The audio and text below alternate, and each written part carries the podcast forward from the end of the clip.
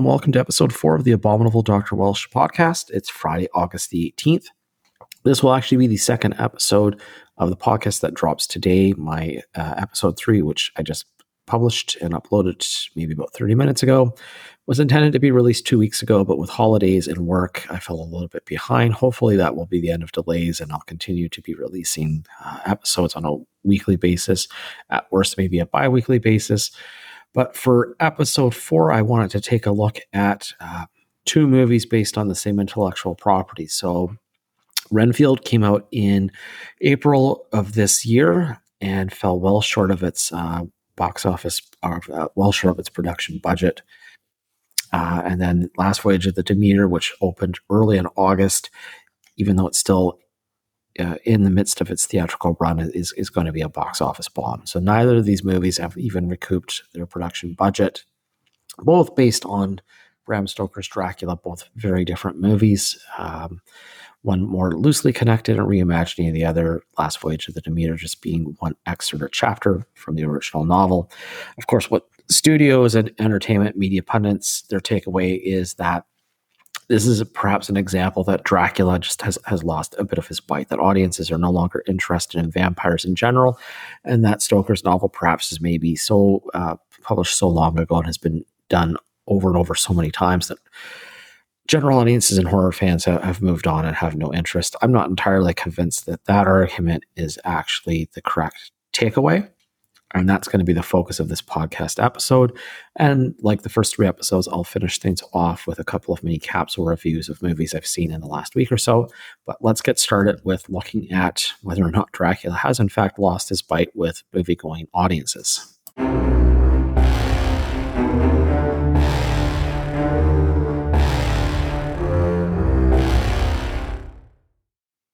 So 2023 has been another big year for horror. In fact, we're, we're in something of a golden era for the genre that's probably been extends back at least a decade. 2023 started off right away with a, a January hit with Megan. January is usually a, a, dead zone, or always was prior to COVID for for movie releases in general. Megan did quite well. Uh, both Scream Six and Evil Dead Rise early in spring both did well at the box office. The Pope's Exorcist wasn't a huge box office, but it certainly did all right.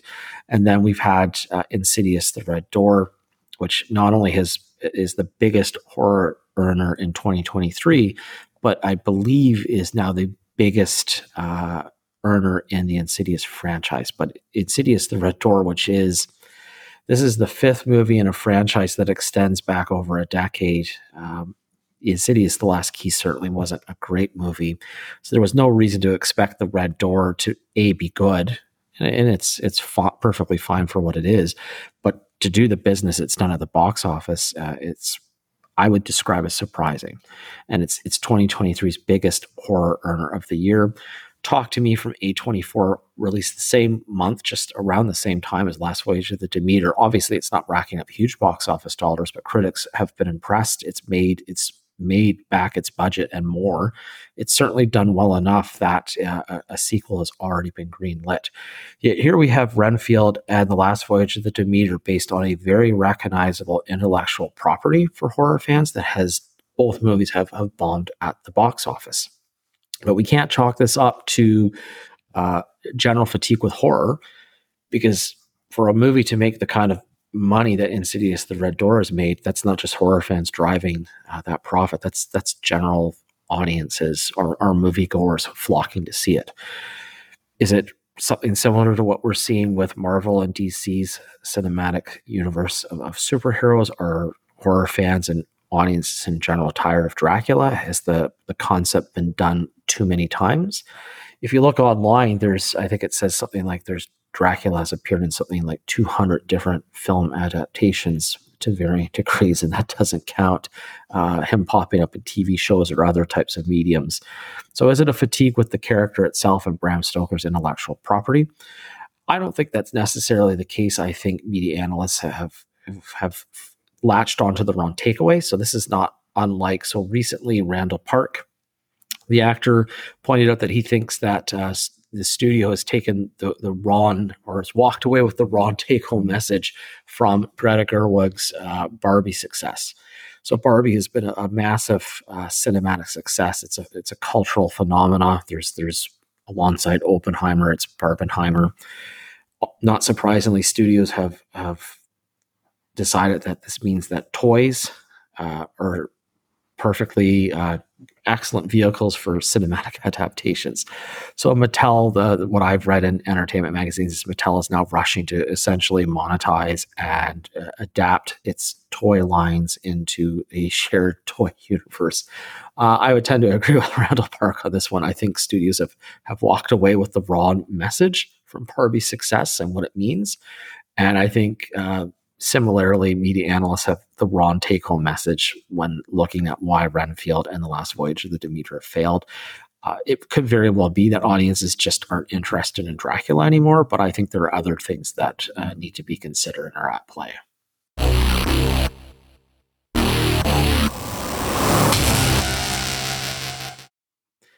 Well, we'll start off first with the, the premise or possibility that yes, maybe audiences generally and horror fans more specifically have lost interest in vampires and Dracula himself as a character.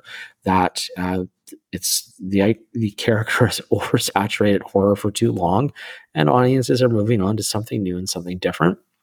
So, as Wikipedia lists, Dracula's popped up in something like 200 different film adaptations, and those adaptations have ranged from kind of classic Gothic interpretations to we've already seen studios twice uh, try and reimagine Dracula by transporting him into modern eras. Hammer did it first in the 1970s with their, uh, I think it's Dracula 1972 AD, starring Christopher Lee, and then there was the uh, Dracula 2000 that came out in 2000. So we've already seen many ideas recycled, and the the possibility that audiences uh, lose interest in something that they previously liked to move on to something else. Cycles exist in the entertainment industry like everywhere else. So much has been written about over the last year this idea of superhero fatigue that uh, DC, which its cinematic universe has had a lot of problems. Uh, it's produced two big box office bombs in Black Adam and The Flash in just under a year.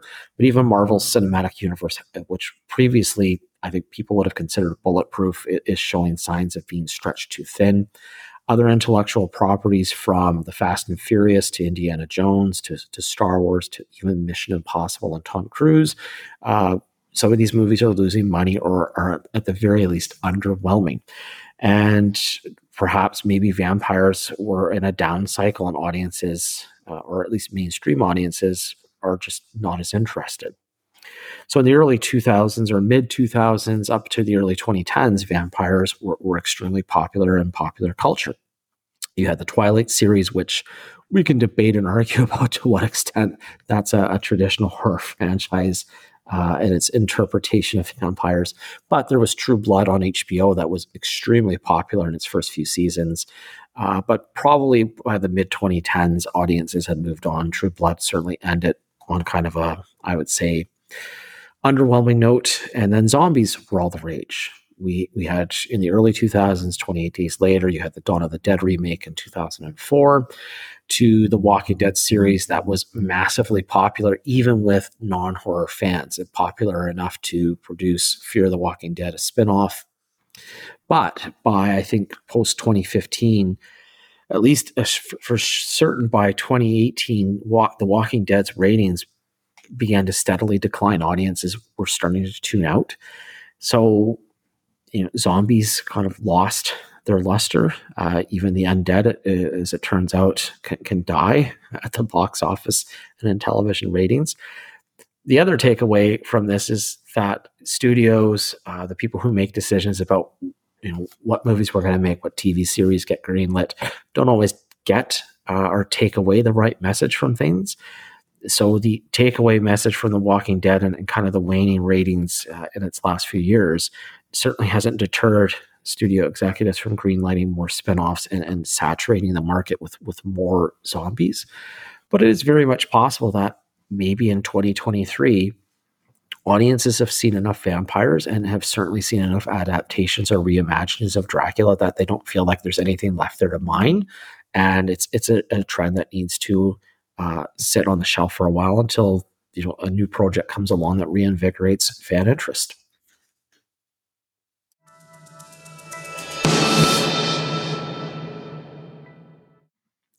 So it is. It's entirely possible that the last voyage of the Demeter and Renfield are, are box office failures for the very simple reason that audiences really just don't want to see Dracula movie theaters, at least for the time being. That that, that they've soured on or, or have lost interest in the character. I would argue that there are more important factors at play. And I'll start with Renfield. And for me, there are two things that immediately stand out that, in my opinion, doomed Renfield uh, from being a failure before it even made its way onto one theater or screen. And the first is its budget itself. So Renfield's budget, if you go to its IMDb page or to its Wikipedia page, is listed as somewhere in the neighborhood of $60 million. That doesn't include marketing costs. That budget, in and of itself, as far as I'm concerned, was like a, an anchor tied around the neck of this movie. There is no way uh, Renfield was going to make in excess of $60 million and there's no reason the movie needed to be budgeted at $60 million. Yes, there's a lot of action, there's a lot of it's it's over the top slapstick gore, but we've seen plenty of horror movies made on shoestring shoestring budgets that you know really tap into that kind of over the top, you know, balls to the wall gore that have still looked really good and have been a lot of fun. Uh, look at Blumhouse, uh, uh, the studio's model for producing and releasing horror movies that they've been using for over a decade now. These are modestly budgeted movies uh, that end up doing well in part because they didn't have a high threshold to, to hit to be considered profitable. The Conjuring, Insidious, both of those movies look good. Uh, the, the, the, production values don't look like they're an issue at all. Uh, watch Get Out, production values don't look like they're an issue. Uh, I could list a dozen, uh, you know, at least a dozen horror movies that have been box office successes over the last several years that look good on screen and have a budget that's probably at least half as much as what Renfield's budget was. Keep in mind, Renfield is a, a horror comedy, which doesn't necessarily market itself really well to mainstream audiences.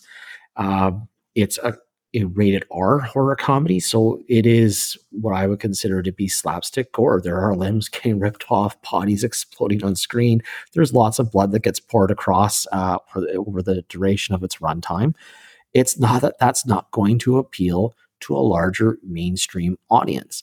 It's also not a traditional Dracula adaptation, which is something that we'll touch on uh, in uh, in a few minutes th- this is not a movie that was going to ever make that much money. So part of Renfield's problem is whoever greenlit that budget. The other issue, which again is something that impacted Renfield as far as I'm concerned before it hit the screen, was the release schedule itself. So Renfield comes out in April of this year. Just a month prior to that, or at least maybe four to three weeks prior to that, you have Scream 6 hit theaters. Around the same time that Renfield is getting released into theaters, you have The Pope's Exorcist getting released, and you have Evil Dead Rise. So going to the movies is expensive once you factor in your ticket price, then you factor in if you get any snacks, if it's more than one person going. And these obviously are, are not movies that you're bringing your family to. But even for one person to go to the movies, it's, you know, you're probably looking around if you get a, a drink, a snack, and your ticket between 30 to $40. Not everyone is going to spend that much money to go see The Pope's Exorcist, Scream 6, Evil Dead Rise, and Renfield. That is, audiences are probably going to get selective in terms of certain movies. Uh, that's why you don't see tons of movies get released. Uh, horror movies get released, I should say, in October. That is, you'll you'll see a couple of them, but studios probably take a bit of a gamble and decide, you know, what movies are getting released around this time and, and can we compete with it? Because they realize that average film goers aren't going to see every horror movie that gets released around Halloween. They may pick one, maybe two. So when Renfield gets released in April, it's facing what would be a fairly full schedule or slate of horror movies. One of those horror movies, The Pope's Exorcist, is one that I would argue is far better primed to connect with or at least attract average film goers to theaters. The Pope's Exorcist wasn't rated R. I think it was PG 13, or at least it was in Canada. Having watched it, I would describe it as a much tamer version of most demonic possession movies. There certainly was nothing in it that I would have deemed in this day and age as offensive, shocking, or over the top in terms of graphic violence. So it has that working to its advantage. It also has a recognizable and still somewhat bankable lead star in Russell Crowe. So it's a big name actor attached to a horror project. That's probably going to win over the average film goer who, if they're interested in seeing something scary, they would probably choose that, I would argue, over, say, um, Renfield or Evil Dead Rise. And then you have Evil Dead Rise, which comes with a built in fan base uh, the Evil Dead franchise is extremely popular with horror fans. The Evil Dead sequel from 2013 didn't just resonate with Evil Dead franchise fans, audiences in general saw that movie. It did well at the box office. And you had this kind of 10 year gap between each movie to kind of build that anticipation. Maybe you had some, you know, for people who are just general film goers who had already seen Scream 6, Renfield is now competing in a field where the potential audience for it was probably a small, given the nature of the movie itself, and it's competing for you know a limited attention, not just amongst genre fans, but film goers in general. So those two things, its budget and the fact that it was a fairly full slate of horror movies around the time it was released, probably hurt its prospects quite a bit, more so than the fact that it was based on Bram Stoker's Dracula.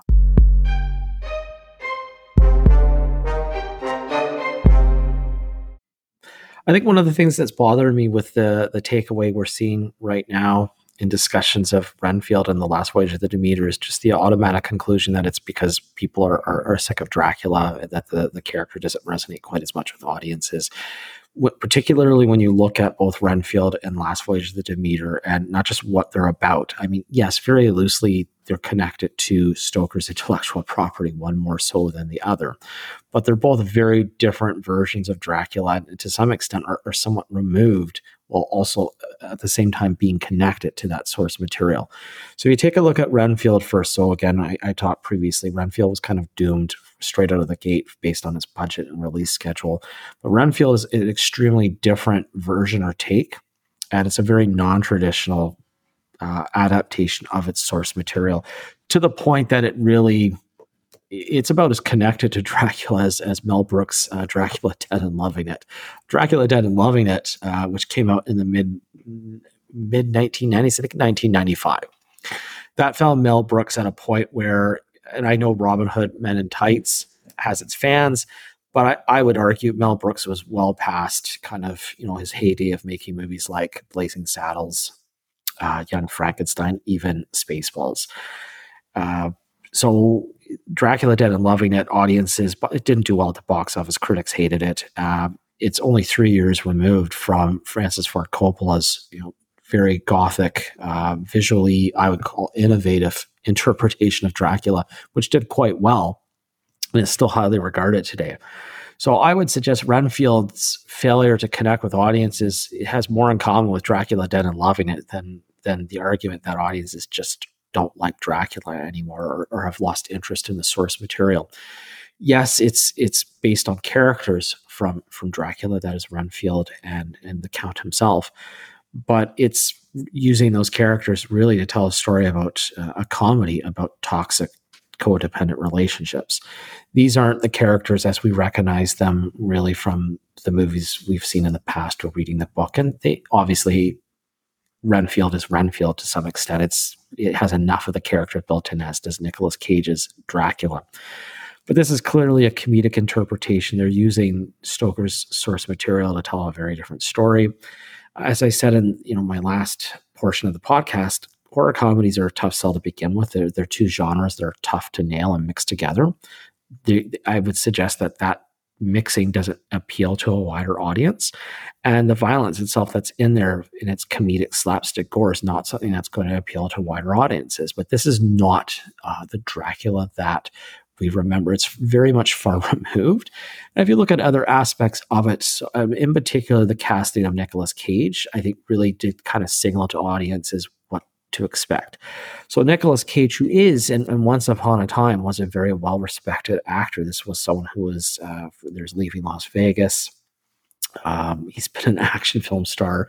And yes, over the last decade plus, Nicolas Cage has starred in just about every low budget uh, knockoff, ripoff movie. Uh, he stars in just about everything. You can really trace kind of the the downward spiral of his career from the uh, Wicker Man remake, which really is one of those movies that's so bad it's good, but still really just a bad movie. Keep in mind, Nicolas Cage has also made a lot of interesting career choices, particularly in the horror genre. He's done some pretty cool work. So, uh, if you haven't seen Mandy or if you haven't seen Color uh, Color of Space, both of those are really um, they're very Lovecraftian. They're very uh, like the the colors in the movie, the the atmosphere. They're uh, both probably fall under the category of cosmic horror. They're very different, unique movies that probably will be cult classics for years to come. He did Prisoners of the Ghostland, which I personally didn't enjoy, but I could see lovers of cult kind of movies really uh, kind of digging. He's done Pig, uh, uh, the, the film Pig, which was quite interesting and unique. Cage has kind of carved out kind of a, a, niche area of movies that probably people would best describe as Nicolas Cage movies. Uh, he's kind of his own thing.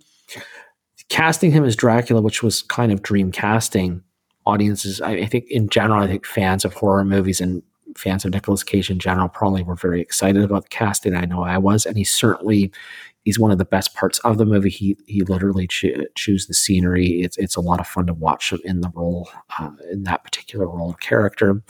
But I also think it's you know it sends a message to audiences that this is kind of you know, I think at this point Cage is known for either one of two things. Uh, really low budget movies that pop up nowadays on Tubi that you've never heard of, and kind of these niche oddball films like Mandy, Pig, Prisoners of the Ghostland, Willy's Wonderland, that don't have that appeal. In other words, what I'm what I'm kind of suggesting is is that this is not a traditional rendition of Dracula. It's using names we associate and characters we associate with it in a very different way. And the presence of Cage himself is almost kind of like a tip off to audiences that you know this is something different uh, some audiences might have even seen it as a Nicolas Cage movie. While Nicholas Hoult is Renfield, he's he's prominently featured in the marketing. He, in fact, is the star of the movie. It, it's his movie. Great actor, does a great job in it. I think for the average film goer, they probably saw Cage on the poster and thought this is a Nicolas Cage movie, which might have also impacted uh, their interest in seeing it. All of this is unfortunate because uh, Renfield is actually a really fun movie. I do think at some point over the next several years, it will find an audience. It's going to probably be one of those movies that develops a cult following. It certainly deserves to have one. Its its box office fate is is, is sad considering how much fun the movie is. But again, I, I think uh, part of this, and I'm going to touch on it again when I talk about Last Voyage of the Demeter, we're, we're just chalking this up to a failure in the source material. That is, this is another example of, a, of an IP and intellectual property that studios have beaten to death to the point that audiences are walking away. That may be true, but we're ignoring other factors. And in this case, Renfield is not a traditional take on Dracula.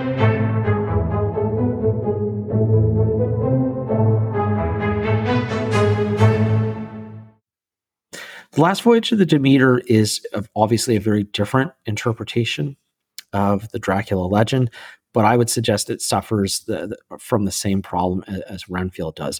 In this case, it's obviously a more direct um, take on Stoker's intellectual property. It's it's literally taking a chapter from Dracula's novel, the novel that is the the voyage from from the shores of Bulgaria to to England and, Carfax Abbey, and what happens on the boat, the Demeter. It fills in the blanks of, of what's a very brief excerpt from the novel. But much like Renfield, it's what I would argue is the last voyage of the Demeter is a monster movie first, and very much a Dracula movie second. And in fact, I would argue in a lot of ways, if you didn't use the words Demeter or mention the name Dracula. This this is a monster movie in general. It's not even necessarily. I, I wouldn't describe it as a vampire vampire movie first. Uh, that to me would be something secondary. It does have obviously vampire lore. They are sunlight impacts them. Dracula needs to feed on blood. There's the incorporation of again the Demeter of references to Carfax Abbey, uh, to Transylvania, but this is more of a monster movie than it is anything else. In fact, Last Voyage of the Demeter and, and other critics in the media who have reviewed the movie have made this connection long before I did. It's almost like Alien on a ship is really how it plays out. That is, it, you know, a crew picks up a package uh, from a location, and on the course of, of, making their way to where they're, they're going, when they're isolated and, and well removed from any sort of assistance or help, that package turns out to have you know a monster that picks them off one by one by one. So it has more in common. Last Voyage of the Demeter has has more in common in terms of the style and delivery of its story to Alien than it does to Dracula itself. If you haven't seen the movie, there will be some minor spoilers here. Part of the again, where where last of the, last voyage of the Demeter to me really significantly departs as a Dracula interpretation is we never see anything on screen that remotely resembles what we associate with Dracula at the very end of the movie, do you see someone with kind of a, a, cane dressed in a fancy suit with a top hat that appears? It's a very momentary, like we're talking a few seconds uh, of an appearance in a scene. Otherwise, what you get in this particular movie is a, a monstrous rendition of a vampire. It's not even like the uh, uh, Nosferatu from the original silent film or from Salem's Lot, um, uh, Kurt Barlow in that movie. This is it plays out much more like a comic, like like Man Bat from Batman, for example. It's it's it's a half bat, half half man kind of a monster. So all the things you associate with Dracula, the the European accent, that kind of aristocratic manner of dress and, and speaking, the elegance, the sexualization of vampires, all of that is absent from this movie. It is it is really plays out like a monster movie more than anything else. That to me far removes it from Dracula. Again, when we think of Dracula, there there is a very particular image. Again, while there are certain movies uh, and I'll I'll go back to the the 70s TV mini miniseries Salem's Lot, where that rendition of a vampire is more monstrous and hideous. In general, what we think about when we think of Dracula specifically, and even vampires in general, again, it's, it's those elements of sexuality, charisma, uh, kind of rich or aristocratic manner of speaking, dress, style. None of that is present in this movie, which far removes it from the, the Dracula lore. The way in which the movie is filmed, uh, it's while it has a gothic backdrop to it. So in some ways, Last Voyage of the Demeter looks like maybe what Hammer Films might have made if it was making that type of movie today. And yes, Hammer Films is producing the odd movie here and there. But if we forgot about the movies made over the last 10 years by Hammer and thought, what if Hammer could jump from making, uh, you know, Scars of Dracula with Christopher Lee in the 70s and jumping immediately Last Voyage of the Demeter with, you know, the, the style of filmmaking present today? It kind of looks like it on the surface, but it plays out more like a what I would describe as a fairly safe PG-13 CGI infused action movie. There's not much in the way of atmosphere or scares. The focus here is on really quick jolts uh, and very much emphasizing loud sounds and sudden movements. You don't get a lot of clear looks at things. Um, a lot of the, while there are good makeup effects, and I think it's Javier Botet plays the, this rendition of Dracula. It looks quite good when you get the close up shots, but there's certainly a, a lot of CGI in this particular movie, which to me also makes it more comparable to what I would call your generic monster film than a specific take on Dracula. There's just there's no particular visual style or means of presenting the character and what the character does that would set it apart, like say how Francis Ford Coppola did with his version of Dracula. This just really plays out like your standard typical monster movie. The previews kind of made it look like your typical standard monster movie.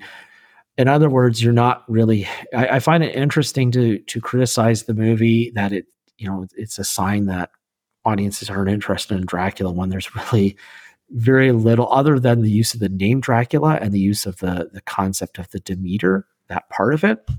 There really is nothing else about it that stylistically, the way the story is told or how it unfolds, that connects back to Dracula as a story. And again, it doesn't mean maybe audiences really are tired uh, of vampires in general and, and Dracula. Maybe we need uh, a, a break from the character for a while. But to me, both Renfield and Last Voyage of the Demeter are very different movies that, while they obviously in their DNA, Dracula is present, they're, they're not really traditional Dracula movies.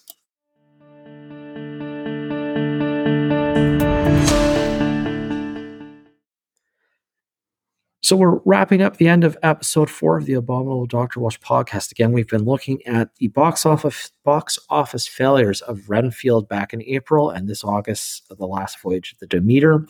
The takeaway that studios and uh, kind of pundits and entertainment media have taken away is that audiences simply have lost interest in Dracula as an intellectual property.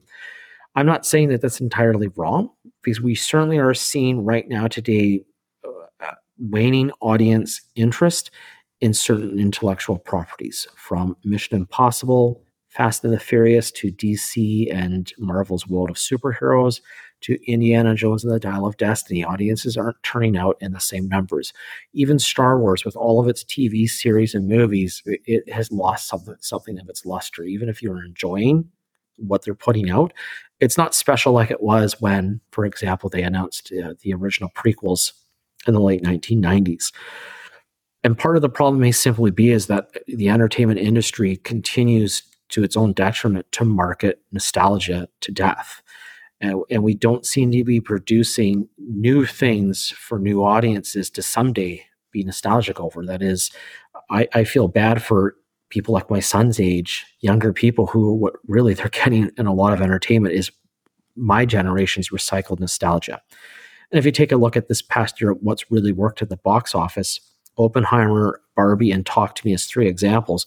They're three really different things. They're not necessarily connected to, I mean, Barbie is connected to a toy line, but that's probably not entirely why it's been successful at the box office. And Talk to Me isn't an entirely original concept that's done quite well and resonated with horror fans. So it is really possible that in general, audiences just have lost interest in Dracula as a character, that he's been on screen too often and some time needs to pass before the character is, is interesting again.